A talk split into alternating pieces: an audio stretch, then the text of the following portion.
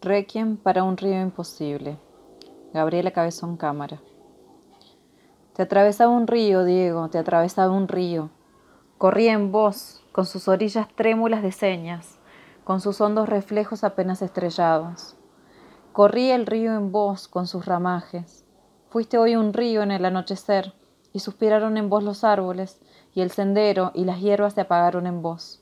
Te atravesaba un río, Diego, te atravesaba un río un río imposible, un riachuelo cristalino lleno de peces. Y quién sabe si te hubiera cantado Juan L. Ortiz, Diego, tal vez el fútbol le chupaba un huevo y ni hablar, de los que emiten juicios y recitan estadísticas con cara de haberle visto la cara a Dios y tener la generosidad de comentárnoslo. Tal vez el fútbol le chupaba un huevo, Diego, como a mí un ovario o los dos. Pero, ¿a quién no le gustan los artistas? Te recuerdo, te recordamos desde siempre, desde esos jueguitos peloteros que hacías cuando eras un nene apenas más alto que un banquito, pero ya tenías el estrellerío del artista grande destellándote en los pies, en los rulos y en los dientes y en la lengua, y en los ojitos con hambre de todo ese mundo que te estaba negado de movida, y que tuviste que abrir a las patadas, Diego. ¿Y qué patadas?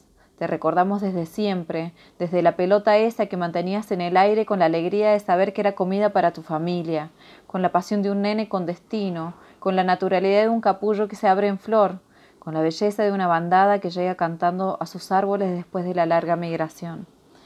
Te recordamos bailando en la cancha, pintando cuadros corredores en el rectángulo verde, cuadros infinitos y efímeros, aéreos, Diego, porque jugabas con la gracia de los pájaros, de los yaguaretés, de los cachorros de todas las especies tocadas por la gracia de la tierra y el aire, del fuego y el agua. Jugabas con todo, como quien baila la fiesta más esperada, la del final de la guerra, la de la cosecha, la de la prosperidad de los siempre postergados, Diego. Bailabas una fiesta que hubiéramos querido interminable, porque ese genio cachorro de tu arte, Diego, esa alegría fuerte de tu cuerpo danzante, de tu boca ingeniosa, de tus patas con ansias de justicia, de tu cuerpo de baile de milagro, Diego, nos incendiaba el cuerpo y nos unías.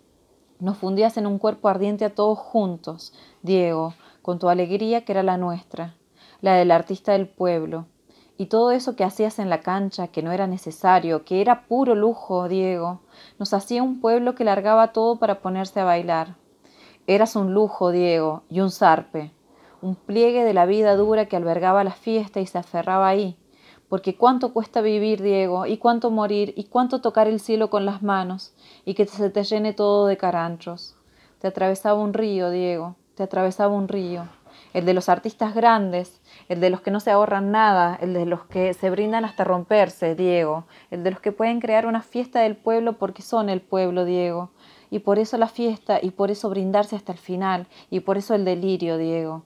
A los pueblos no nos gusta la austeridad. Te atravesaba un río, Diego, un imposible riachuelo cristalino, y a veces te llevaba al mar, te maremoteaba, te partía un tsunami, y qué desastre, Diego, Qué tristeza era verte desastrado, saberte roto, y a veces peor, rompedor. Qué tristeza, las estrellas estrelladas. Te lloramos, Diego. Estamos llorando porque queremos ser ese pueblo mojado y feliz de bailar con vos otra vez. Qué tristeza, Diego. ¿Por qué no se mueren los caranchos, los caretas, los que mandan el hambre y los incendios, Diego? ¿Por qué se nos mueren los artistas? Y los más grandes, los artistas del pueblo, Diego, los atravesados por un río, Diego, el río siempre vivo, aunque siempre traten de matarlo, el de la fiesta lujosa del pueblo, Diego. Chau, barrilete cósmico, cebollita que venció a la gravedad.